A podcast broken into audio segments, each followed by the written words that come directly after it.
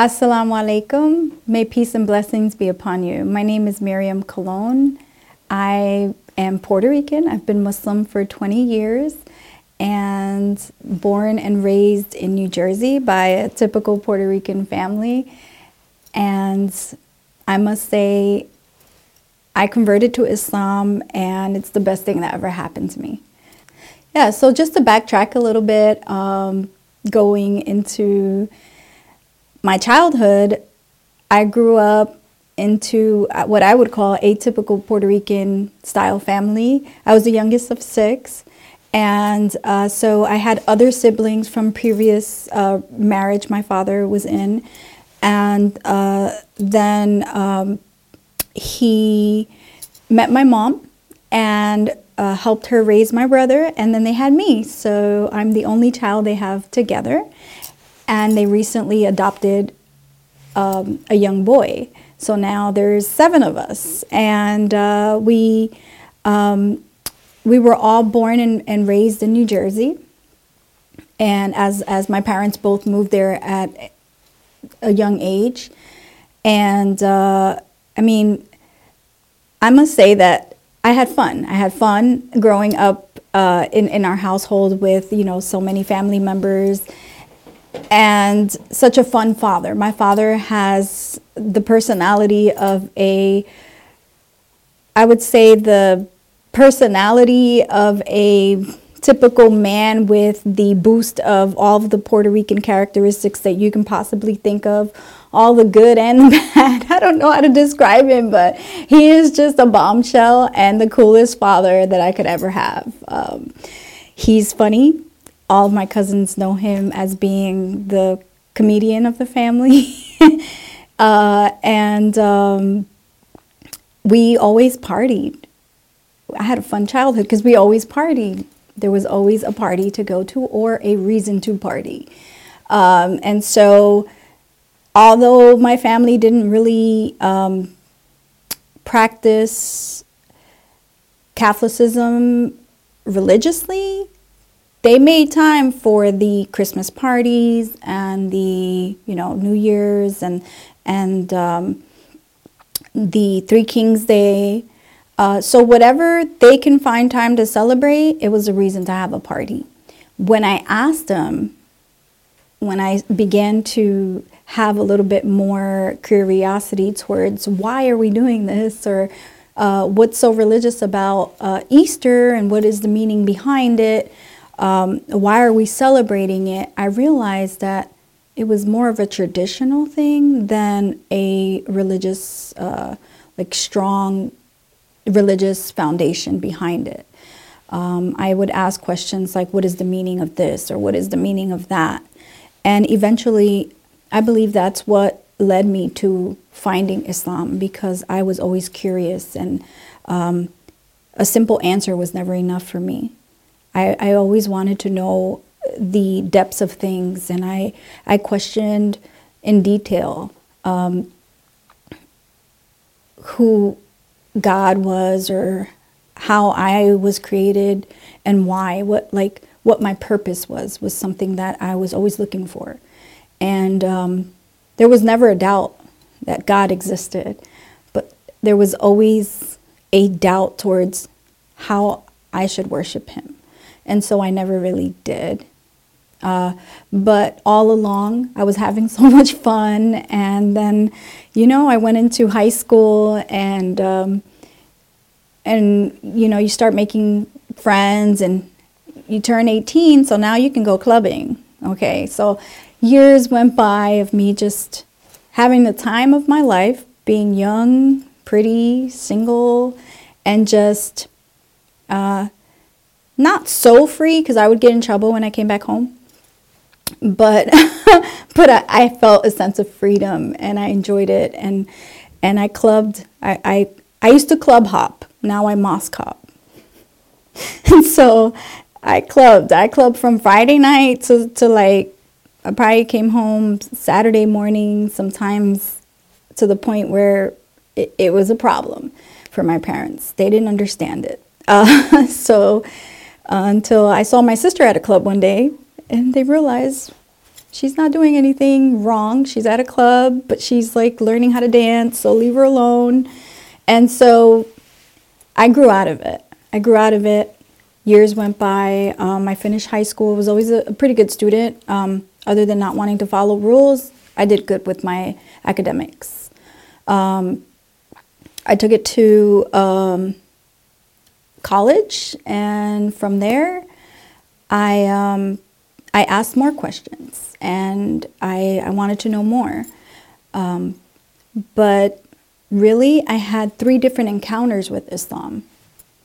One at the age of twelve, um, one in high school, and then when I got to college in two thousand and one, the terrible disaster of 9/11 tragedy just like really affected me. Um, it was the saddest time in my life. Um, that made me want to research Islam even more. Not because I was interested in becoming Muslim at that time, I was really just afraid for my life. And I wanted to educate myself and know what it is that these crazy people believe to make them do such a thing. And that's really um, what drove me towards learning more about Islam and questioning it and asking God to guide me.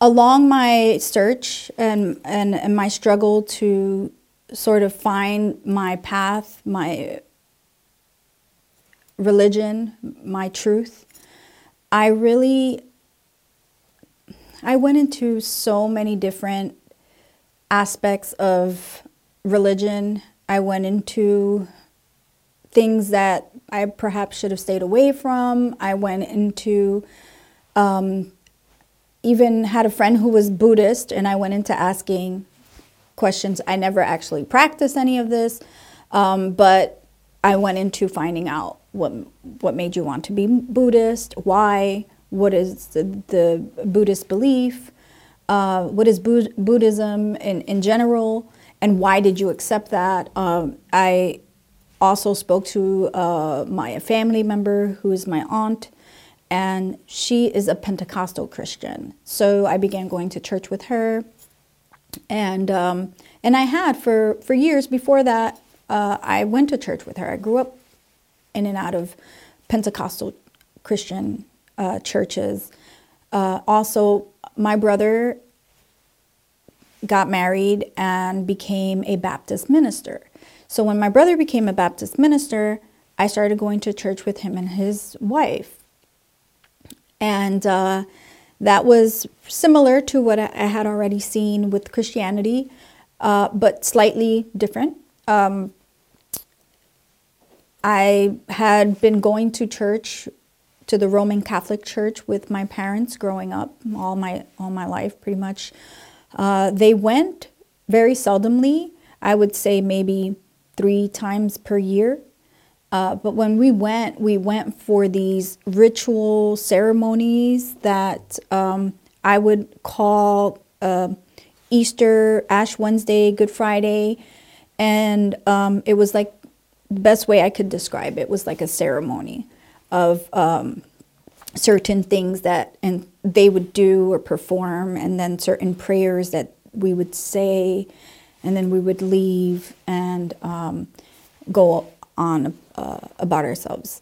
And so I experienced that. Um, I was never baptized. Uh, I was born into my original state and however God wanted me to be here, right? He created me the way He wanted to create me. I believe He created me sinless. And then uh, I went into pretty much being born into a family of non practicing Puerto Ricans or non religious Puerto Ricans. Uh, and later on, got involved with the Catholic religion because there's a stigma that if you don't baptize your child, they become susceptible to evil. So here I am already like grown, like not that grown, but I was nine. And so at the age of nine, the priest decided, well, you can't find godparents, so don't you just put her in Sunday school? Sunday school was really interesting because I was one of the oldest kids there. And my mom essentially put me there so that I could have all my questions answered because she didn't really have all the answers. Well, she made the effort to get those answers for me, but when I raised my hand too many times or asked the questions that I shouldn't have had I shouldn't have been asking, uh, it was a problem. So eventually I ended up being the child in the back of the class that always had a hand up and was just ignored. So, in the Catholic religion, it's like wrong to question God. And when I was questioning, the questions that I had were pretty legit, and I thought they were good questions. But to the nuns and the head teacher, she felt like I was questioning God and they felt that I had no faith and that, that that was a problem. The questions I was asking in the class, the children would go home and ask their parents. So that became like a form of controversy for them and sort of defeated the reason why they brought their kids to school in, in a sense. And, um, and so the nun invited my mom to the office and sat down and had a private session with my mom and I, asking if everything was okay at home. And my mom said, Yeah, sure, it's okay. What do you mean? You know, she's fine. She doesn't have any faith, the nun told my mom. She has no faith. She's a child with no faith. She questions everything. And so my mom said, Yes, I know. That's why she's here. So you can show her the way, teach her so that she has her her questions answered.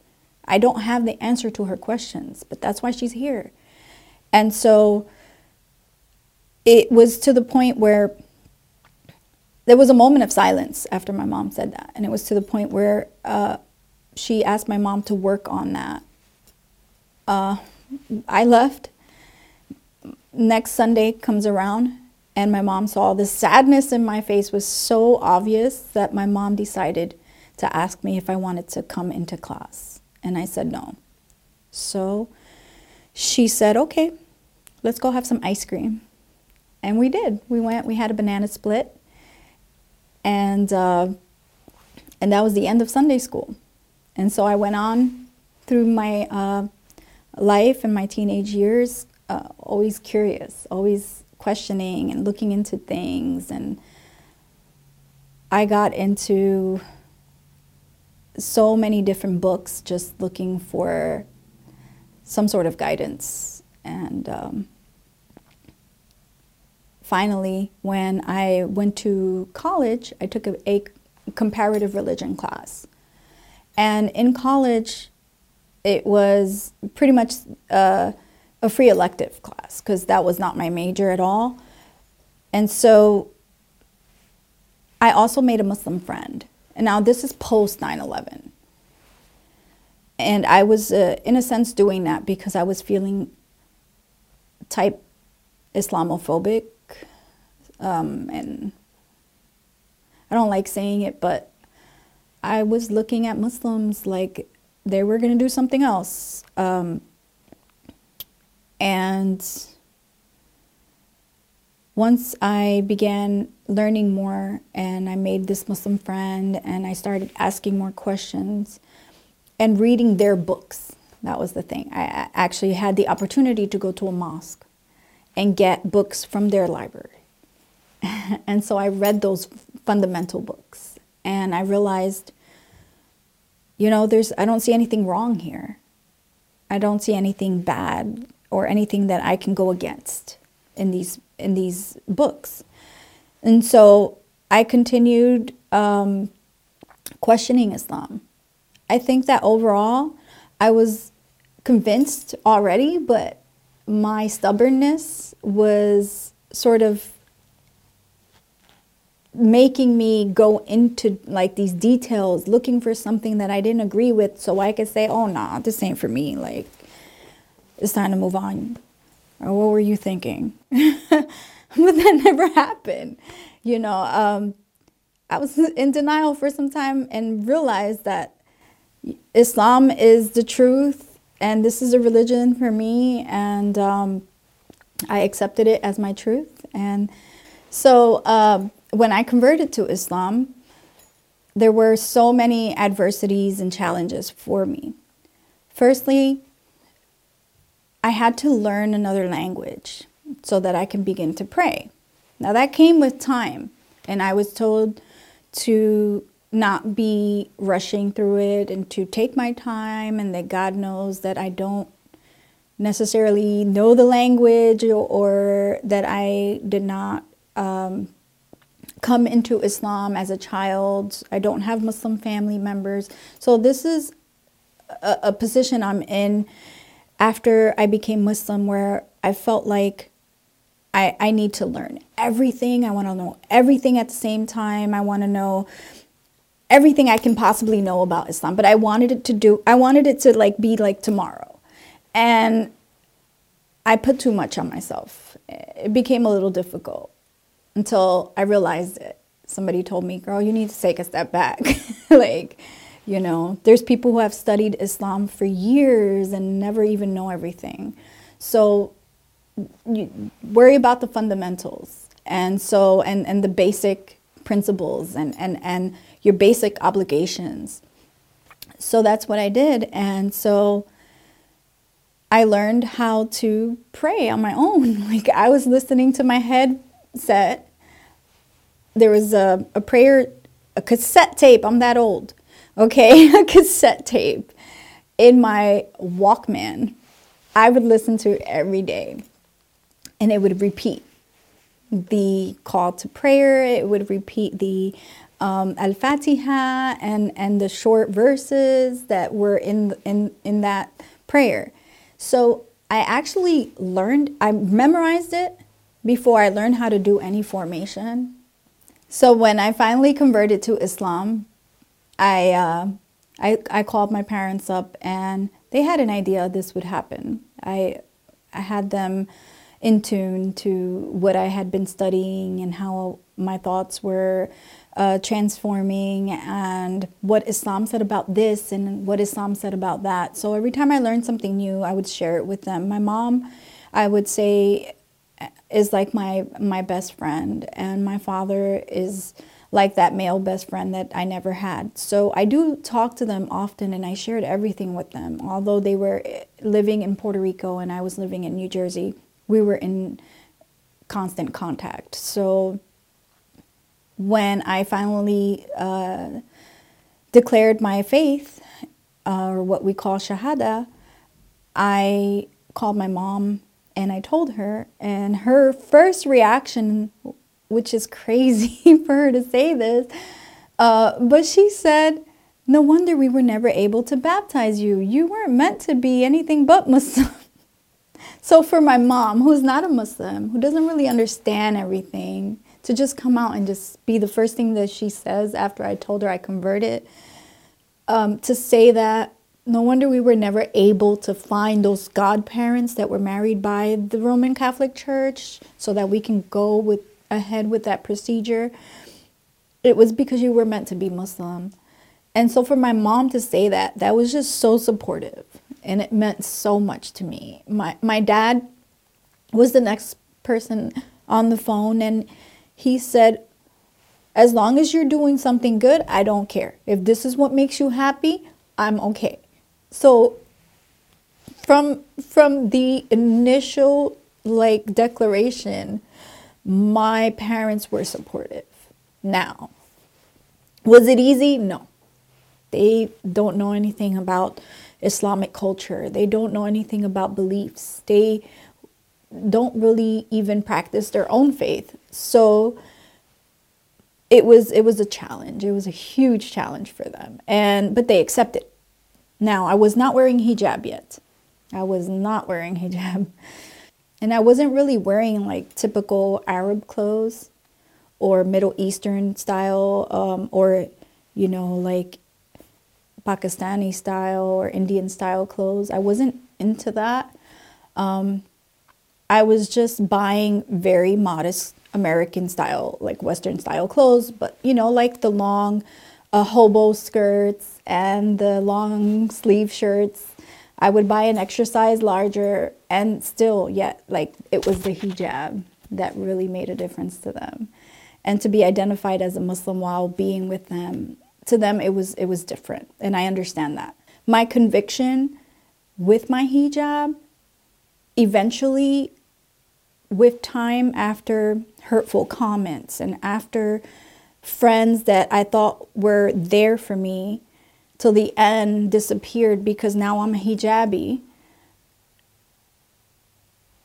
After that, I didn't really care much what people said, thought, or anything. It was just like, I'm Muslim. I'm, uh, I'm just like I'm a proud Puerto Rican. I am also a proud Muslim, and you know, not to let that get over my head, but hijab is my pride and I'm going to wear it and I'm not going to take it off, regardless it, to whom likes it or not.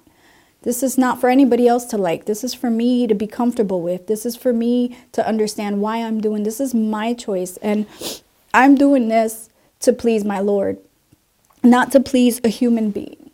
So if I allow people to bother me, even though it did hurt, I didn't show it. And it only hurt because it was family, you know, that didn't understand and that. But eventually, I would say several years after I converted, they they were used to me already with hijab. They were used to me. It wasn't there was no question, are you hot in that or are you, you know, how do you have so much clothes on or I don't know, I felt like they would look at me sometimes and feel like their pressure go up or their blood pressure would rise or they would get hot just by looking at me. But uh, by the grace of God, I was able, with my actions, to sort of change that around without even realizing it. Time passed, time went by, and today, my family does support me all the way.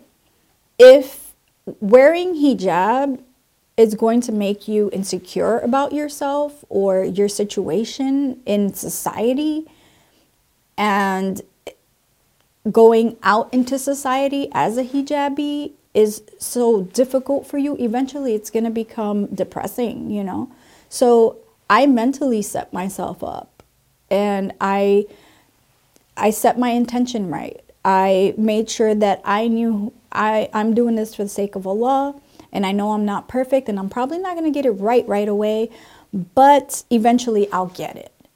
And so from that came com- a Combined Designs Dignity Apparel uh, brand, which is a clothing line that I started because every time I went into the shops that were available, I found myself trying clothes on from somebody else's culture. And it didn't feel like really who I was. I felt like I was trying somebody else's clothes on. Therefore, I decided to find me a local seamstress. It's like, okay, I can draw, I'm pretty artistic. And I drew up some designs I went to the fashion district of New York. I made some friends who, you know, sold me some wholesale fabrics, and um, I went to the seamstress with my drawing, and she made samples and patterns for me, and uh, I started wearing it. Whatever it is that I had made, I, I would just wear it upon entering the masjid or seeing sisters along the way, they inquired about my clothing line and eventually even purchased some items. Now, producing it in New York City, in the fashion district, as they encourage you to do, is not cheap and would have um, really costed quite a bit for me to make any profit. So, uh, nonetheless, I, I sold several dresses and, and I did a little bit of that, but I continued to work on my hijab brand. And so I would buy chiffon and georgettes and different fabrics I thought would be great for hijab. And I would bring them to a Turkish lady uh, who was making them for me.